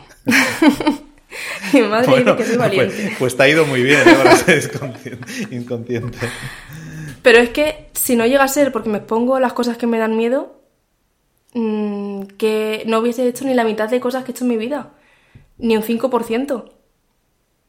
Las cosas más importantes de la vida suponen salir de la zona de confort. Si tú no sales de tu zona de confort, tú no te vas a exponer nunca a nuevas oportunidades. No vas a crecer. Y el cerebro está preparado para que a ti te guste estar en tu zona de confort. Por eso se le llama así. Porque estás cómodo. Pero estás cómodo, que, ¿cómo creces? Yo siempre digo que ningún pez crece en una pecera que le queda pequeña. Para crecer, tienes que estar en una pecera que te quede grande y que te provoque miedo. Claro. Es así. Yo, ahora me voy a Reino Unido y, y me muero de miedo aunque prefiero no pensarlo mucho. Me voy a, un sitio nuevo, me voy sola, no sé lo que va a pasar cuando llegue allí, pero tengo miedo y a la vez sé que es lo correcto. Y es una decisión que, he tomado sabiendo que es un coste de oportunidad, porque estoy rechazando muchas oportunidades por irme ahora. Pero, y me da miedo no volver a tener esas oportunidades nunca más. Pero eso depende de mí. Cuando vuelva, tomaré decisiones otra vez. Seguro que crecerás y que aprenderás algo que de otra manera no, lograrías, porque, bueno, eh, hay que hmm. atreverse, hay que tomar esas decisiones que hablábamos antes, y vencer el miedo para, para explorar nuevas, nuevas vías. Yo, yo lo, lo, he explicado muchas veces en, en, alguna entrevista que me han hecho. Si tú a mí hace cinco años me llegas a plantear que yo estaría aquí delante tuyo hablando, grabando un podcast, porque yo era la persona más introvertida del mundo hace cinco o seis años. Entonces, para mí era terrorífico salir de mi, de mi caparazón, de mi mundo, de mi, de mi empresa, de mi... Y bueno, sí. pues aquí estamos. Pues aquí estás. aquí estamos. Aquí estamos. ¿no? aquí estamos, gracias a vencer ese miedo y, y, bueno, animar a todo el mundo sí, a que lo venza. Pero es y que, que... Mira, yo por ejemplo, en las mentorías, de vez en cuando hago, porque me encanta la formación, de hecho me encantaría dar clase dentro de, de un tiempo. Hago mentorías, sí. Uno, la primera sesión siempre suele ser cómo, cómo sacar cuáles son tus fortalezas y debilidades. Vamos a conocernos un poco más a nosotros mismos, porque dependiendo de eso vamos a intentar potenciar lo que nos hace de diferentes uh -huh. o lo que podemos resaltar como personas. Si tú, por ejemplo, eres una persona perfeccionista, vamos a ver cómo po podemos potenciar eso para que juegue a tu favor. Todas las personalidades tienen su lado malo. Claro. Todas. Claro. Su lado bueno y su lado malo. Entonces vamos a ver cuál es el bueno. Y, de, y del malo, cuáles son esas cosas que tienes malas, pero que te pueden impedir crecer. Porque si uno, una de las cosas que te pueden impedir crecer es que te da miedo todo, vas a tener que ver cómo lo haces con miedo, porque si no, no avanzas. Entonces, entonces, eso me parece importantísimo, lo que acabas de decir, que a ti te daba miedo, pero tú has trabajado tanto en ello y le has puesto tanto cariño y tanta dedicación que ahora, mírate. Mírate. Sí, sí, sí. Entonces ahí creo que, que está la clave. En, en, conocerse y en conocer qué necesitas para conseguir tus sueños, aunque sea una cosa que te cueste un poquito más. Por ejemplo, como tú me decías antes, el... yo soy una persona muy despistada y yo he tenido que trabajar la organización muchísimo. Y yo me planifico todo. De hecho, cuando un día he estado mala dos días y no veas reestructurar la agenda porque supone cambiar muchas cosas. Claro. Hoy he tenido un día de trabajo mmm, brutal, pero porque he tenido que meterlo hoy, to casi todo. Entonces, esa, ese don que tú consideras ahora o una virtud que yo tengo es algo que tengo porque he trabajado mucho y que antes no tendría. Si no llega a ser por eso. Uh -huh. Así que bueno, todo en la vida también es trabajarlo. Sí. Si es lo suficientemente importante. Aunque yo siempre digo que es mejor saber en qué, eres, en qué eres mejor que la media y potenciar eso, porque ahí es donde vas a destacar. Si a ti, por ejemplo, se te da peor el baile que al resto, yo, yo, por ejemplo, también soy patosa, ¿vale? Ya que estamos aquí contando defectos. Ahora que no nos oye nadie. Se me da... Yo no sé, yo no sé bailar. Entonces, me, me, puedo poner a bailar y puedo ser muy buena bailando, pero le voy a tener que dedicar muchísimo tiempo. ¿Me compensa? No. No me voy a poner a hacer eso porque no me, no me interesa. Pero si de, de eso dependiese mi carrera, ya te digo yo que bailaba. Claro. Así que en eso consiste. No, no, y constantemente tenemos que seguir trabajándonos internamente. O sea, nunca eh, vamos a lograr la perfección y, y, bueno, tiene que ser un trabajo diario. O sea, siempre, cada día que acabe, tienes que haber hecho algo para progresar y, seguir avanzando. Mucha gente de mi edad ya no, ¿eh? Mucha gente de mi edad ya están eh, en su cresta de la ola, conformados, con... pero yo creo que siempre, cada día, tienes que hacer un trabajo interno y seguir progresando. Porque si no, mm, te quedas. Te quedas ahí. Totalmente. Te quedas ahí como profesional e incluso como persona, ¿no? Eh, las relaciones humanas es. tienes que perfeccionarlas. Eh, todo, todo tiene que, que tener Buah, una evolución. Me ha encantado, me ha encantado eso que has dicho. Es que mm, somos buenos en aquello a lo que le dedicamos tiempo. Tú puedes ser un gran padre si le dedicas tiempo a tu hija, si no, no. Claro. Tú puedes ser un gran profesional si le dedicas tiempo a ser un buen profesional. Si no. Claro. Entonces, aquí consiste un poco la. Creo que es una cuestión de equilibrio. De equilibrio y de prioridades. Entonces, hay que hacer un ejercicio de reflexión también ahí. ¿Cuál es tu prioridad? ¿Cuáles son tus prioridades? Porque me pueden variar a lo largo de tu vida. Ahora mismo claro. no tengo hijos. Entonces, mi prioridad evidentemente no va a ser esa, pero pueden ser otras. que tienen más que ver con mi vida personal y deben serlo. Que aquí creo que es otro, otro, error, otro error perdón, bastante común, el tema de, de no tener claro lo que, mm, lo que es importante en tu vida. Porque el trabajo nunca lo es. Es una parte, una pequeña parte de ti. Pero nunca, nunca va a ser lo más importante. Por eso, ojo con trabajar 12 horas al día. O 16. Es que mucha gente que pasa la vida trabajando y, al final solamente trabaja y duerme. Y no tiene tiempo para ver crecer a, las personas que quiere. Y fuera de las horas de trabajo también están pensando en trabajar. que es el, hmm. problema, ¿no? Que siguen dándole vueltas a la cabeza a, parte del trabajo, ¿no? sí. Me parece algo importantísimo el, separar la vida laboral de la vida personal, el tenerlo muy claro 100% productivo, 100% eficaz en tu vida profesional, pero tu vida personal eh, tiene que tener su espacio, tiene que tener sus tiempos y tiene que, ser, que tener sus momentos de, para toda tu familia, ¿no? Para dedicarlo, dedicarlo a ellos. Vamos a hablar un poco de futuro. Así es. Eh, ya me has comentado que te gustaría eh, entrar en la docencia. Creo que ya has participado en algún proyecto de, como docente. Eh, ¿Qué más proyectos eh, profesionales tipo Side Projects te gustaría emprender o algún día llevar a cabo? Pues seguro que la docencia. ¿Mm? Me encanta formar. Me parece una preciosa forma de dejar huella en el mundo. Mm, sobre primero la familia, pero bueno, dentro del tema profesional, mm, me parece tan bonito ayudar a los demás a crecer. Para mí es que, por ejemplo, yo tengo un profesor durante el máster en neuromarketing, que era el director de comunicación de Cantar Media, que lo he mencionado antes. Y para mí fue un antes y un después de mi carrera porque lo consideré, lo consideré referente en ese momento y lo sigo considerando. Cuando lo conocí dije, quiero ser como él. Y esa sensación es tan bonita y quiero ser como él incluso para tener alumnas o alumnos como yo que digan quiero ser como, como ella en ese sentido.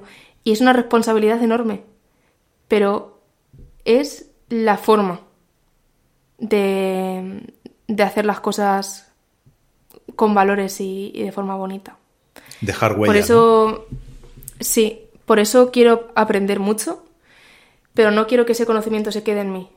Quiero que ese conocimiento que, yo voy acumulando y que yo voy trabajando, pues lo pueda, lo pueda compartir. Eso me parece una gran forma de ayudar. Y lo comentaba esta mañana con una amiga que te voy a presentar para que venga a este podcast porque me parece que te, encantaría. Em, lo estaba comentando, digo, es que si no me surge la oportunidad, la voy a construir yo. O sea, si no, si no me cogen en ninguna universidad, yo para ese propósito no necesito que ninguna universidad me coja. Me monto yo un, curso online o, hago mentorías o lo que sea, pero ese propósito lo voy a hacer igual. Sí, porque me llena y porque sé que voy a ser buena en eso. Entonces, eso es una cosa que lo tengo ahí. ¿Ves como he dicho al principio que tenía las cosas muy claras? Mi madre siempre dice que soy muy cabezona. sí, es verdad. y, a, nivel personal, em, ¿te gustaría, no sé, viajar, eh, vivir? ahora te vas a Reino Unido, pero me refiero, por ejemplo, pues eh, irte a Asia, un año, dos años, Estados Unidos, eh, no mm, sé. Fíjate, fíjate, a pesar de que esté siempre viajando, mi novio se ríe de mí cuando digo esto, porque siempre digo que estoy viajando y parece que estoy viajando por todo el mundo, pero no, viajo por España porque, porque la situación me lo tiene que ser así de momento. Pero mm, fíjate que a pesar de estar siempre viajando, mi sueño es no tener que viajar tanto y considerar mi hogar un punto en concreto. Porque no paso más de dos semanas en ningún sitio. Entonces, esto al final dificulta que le pueda dedicar tiempo de calidad a mis amigos, que están desperdigados por, por toda España. Perdón, ya se va a reír de, mí mi novio por esto. pues sí, em, al final dificulta. Dificulta también consolidar con la familia. Entonces me, me apetecería muchísimo tener un sitio donde tenga todas mis cosas en un punto exacto donde tenga mis amigos para salir del, trabajo, de lo que sea, y, quedar con ellos. Que me apetezca ver a mi madre y la tenga cerca, y si no, pues a mis suegros. Pero me apetecería mucho tener una estabilidad. Hmm. Establecer tu campo base. Y si puede ser en un. Y si puede ser en un pueblo, mejor que en China. si puede ser en un pueblo de España, mejor que en China. Vale, Porque soy. Soy muy familiar. Me gusta bajar al bar y que me conozcan. Ah, qué bien. Me gusta ir al mismo sitio de siempre. Me gusta tener a mis amigas de siempre. Mm, soy una persona que me gusta tenerlo, tener las cosas bajo control y cuando estoy tanto tiempo fuera siento que no lo tengo ni me tienen. Entonces, prefiero eso. No, no, no, no. Eh, vamos, me parece, me parece genial que, pienses así. Porque ahora hay, bueno, toda esta tendencia, ¿no? De, me voy un año, de trabajo en remoto desde donde sea y, sí. y, bueno, también e, es lícito que, que personas queramos estar en un sitio y establecernos y, que sea nuestro campo base. Y si queremos viajar o ir donde queramos, que yo he estado en Japón y he ido y he estado en Birmania y bueno, y he estado en muchos sitios, pero mi campo base es mi casa y... Eso es. A mí me encantaría viajar y conocer un montón de, de países, pero, pero sobre todo me encantaría tener mi hogar y mi casa en un punto fijo con mis rutinas de siempre y con, vamos, es lo que te digo, un hogar. Eso también te, da, estabilidad. Mm, profesionalmente también te da estabilidad porque, bueno, tienes menos, hmm. inputs y te puede focalizar más. Va a ser tiempo de más, de más calidad que puedas dedicar. Em, llevamos. fíjate, eso es una cosa que no, que no me afecta tanto. Me gusta mucho teletrabajar. De hecho, me, soy de las que piensa que el trabajo tiene que adaptarse a la vida de las personas, no al revés. Pero, pero bueno, es otro debate. No, entra, entra, entra ahí. Entra ahí. Me, sí, me, gusta mucho el, como, esa visión, esa visión que tenéis. Eh. Sí, porque siento que lo, ¿qué es lo más importante en tu vida? En la tuya, José. ¿En mi vida? ¿En tu vida? ¿Qué es lo más importante? Mi vida personal. Claro, entonces imagínate que ahora te dicen, te tienes que ir a Madrid porque en un trabajo te pagan más o es que tienes que irte a Madrid sí o sí. No te vas ahora mismo. Pues creo que es que el trabajo debería adaptarse más a la vida de las personas y que no tengas que cambiar tú toda tu vida y toda tu estructura familiar por un trabajo. Y trabajamos con Internet. Ahora mismo tú y yo estamos teniendo una conversación y tú estás en Barcelona y yo en Sevilla. no, no veo por qué no se fomenta el teletrabajo más. Entonces, yo que considero que, que priorizo mi vida personal y, y yo quiero estar con mi abuela que tiene 96 años y quiero pasar con ella todo el tiempo que pueda, pues si yo me voy a Barcelona o me voy a Madrid, no estoy con ella. Y para mí, si yo mañana me muero, quien va a llorar por mí es mi abuela, no la empresa en la que esté en ese momento.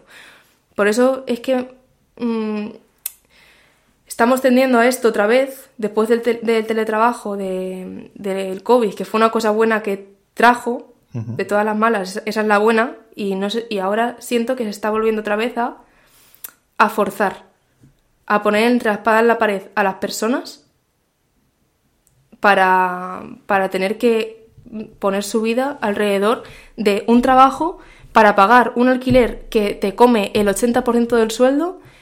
Es que son cosas que yo, desde mi situación privilegiada, entre comillas, porque soy consciente de que esto no se puede aplicar a todo el mundo, con todo el dolor de mi corazón, porque me gustaría que no fuera así. Pero, pero bueno, yo tengo, tengo esa visión y a mí me gustaría que, que la empresa en la que trabaje, pues cuando vuelva de Reino Unido, si es que me suba un proyecto, pues, pues estuviese alineado con, con esto. Y que, sí, y que puedo ir y que yo voy puntualmente, pero mi, mi vida tiene que ser primero la personal. Y más teniendo hoy en día las herramientas que tenemos para poder hacer perfectamente el trabajo en remoto y, de la misma manera que, presencialmente, ¿no? Eh, ¿Cómo es un día a día mm. tuyo? Ahora mismo, mm, ahora mismo estoy un poco en impasse porque como me voy a Reino Unido eh, la semana que viene, pues no estoy, lo único que hago es cambiar, quitarme trabajo del medio. Pero generalmente pues me levanto y lo primero que hago es informarme de las tendencias de marketing que hay.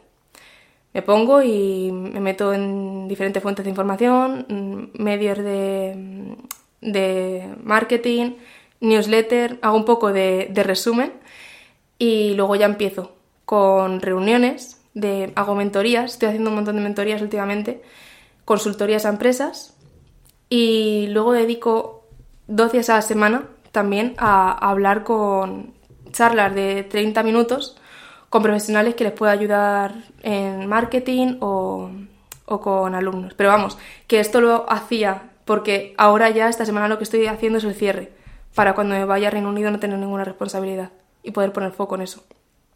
Qué bien. Así que mi día a día es ese y luego crear contenido también es un trabajo, porque lo es. Claro. Pero generalmente lo que hago es programarlo, porque si no, no puedo dedicar tiempo a todo. o sea, te dedicas un día a generar contenido, y lo, y lo hmm. programas para que vaya... O una tarde. O una tarde para toda la semana. Te haces un calendario de... Es que si no, si no es complicado. Aunque hay veces que digo, hoy voy a quitar este que tiene programado, lo pongo para otro día y hablo sobre un tema que es la tendencia. Porque es cuando más interés tiene la gente en ese tema concreto. ¿Estás recibiendo muchas ofertas de para incorporarte?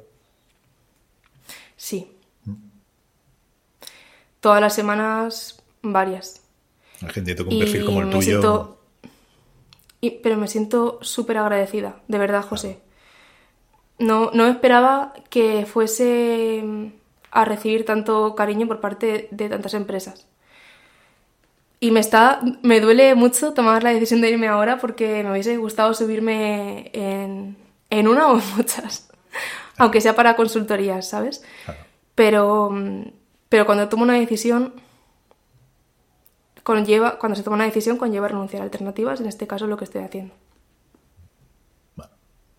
Tú, seguro que cuando vuelvas vas a tener eh, las mismas ofertas, más, mejores y, pero estoy convencido. Pero mira, lo que estoy haciendo ahora es, cuando recibo una oferta de trabajo que no encaja en mis expectativas, ni, ni tampoco me siento alineada con lo que están buscando exactamente, creé un proyecto que se me ocurrió una noche y al día siguiente lo lancé, que consiste en dos formularios, uno para quien busca talento y otro para quien está buscando empleo. Y que no lo comunica porque muchos perfiles no lo comunican en LinkedIn, que están abiertos a trabajar, pero en realidad casi todos lo están por unas condiciones que, mejoren su situación actual. Total, que lo, lancé y, ya tengo más de 200 personas ahí que, están, que puedo recomendar, de España o de otros países de, Latinoamérica. Y me preguntan directivos o personas de talento que les puedo recomendar perfiles y se los recomiendo, porque a mí tampoco me cuesta tanto. Si yo filtro en un Excel. filtro en un Excel y lo, y lo dejo claro, no me dedico a recursos humanos ni gano nada con esto pero si tengo la oportunidad de ayudar, aunque sea con eso, pues, ¿por qué no? Es tu piedra angular, ¿no? El ayudar. Sí. Todo, todo, todo está relacionado con ayudar a la gente, ¿eh? Es una pasada, ¿eh? Sí. Es una pasada. Hmm. Muy bien. Es que me parece una, una forma bonita de estar en el mundo. no, no, no está. Una persona. Trato de ser. Trato de ser amable. Y una persona amable es una persona que se deja amar. Sí, sí, sí. Me parece un, bonito valor cristiano. Y transmites, transmites, no sé, empatía. Eh, de verdad que, estoy impresionado. Ya está. O sea, sabía que no me ibas a defraudar, ¿eh? Porque ya te había escuchado, eh, ya te había leído bastante y te había visto en, en, entrevistas y eso. Y sabía que no. Jo, muchas gracias. Que personalmente ibas a ser una pasada, pero realmente te quiero pedir perdón. Llevamos una hora cuarenta grabando, es la entrevista más larga que he hecho en mi vida. Nada. Te quiero pedir está perdón. Siendo, está siendo divertido. Después del día que llevas, te, te quiero pedir perdón. Se ha hecho de noche. Se ha hecho de noche en medio de la entrevista. Pero me parece impresionante, ¿no? Gente como vosotros, con vuestra edad, con esta energía que transmitís, eh, lo claro que tenéis todo, me parece bueno, increíble. Esto, ¿eh? Yo solamente soy. Yo solamente soy trocitos de personas que me han inspirado en mi vida. Como dec ¿quién lo decía? Isaac Newton. Decías, yo solamente veo por encima de hombros de gigantes. ¿Por qué? Porque hay otras personas de las que él aprendió. Pues yo trato de, coger los trocitos de esas personas que me han inspirado y aplicarlos en mi, forma de, leer el mundo. Y, lo haré mejor o peor y espero que cuando pasen dos años vea esta entrevista y diga, madre mía, lo que me quedaba por aprender. Porque significará que lo estoy haciendo bien. Claro. Bueno, pues eh, yo creo, de mi parte, ¿eh? que deberías dar la enhorabuena a esta gente que te ha inspirado porque el, el, la mezcla que han hecho contigo ha sido algo increíble.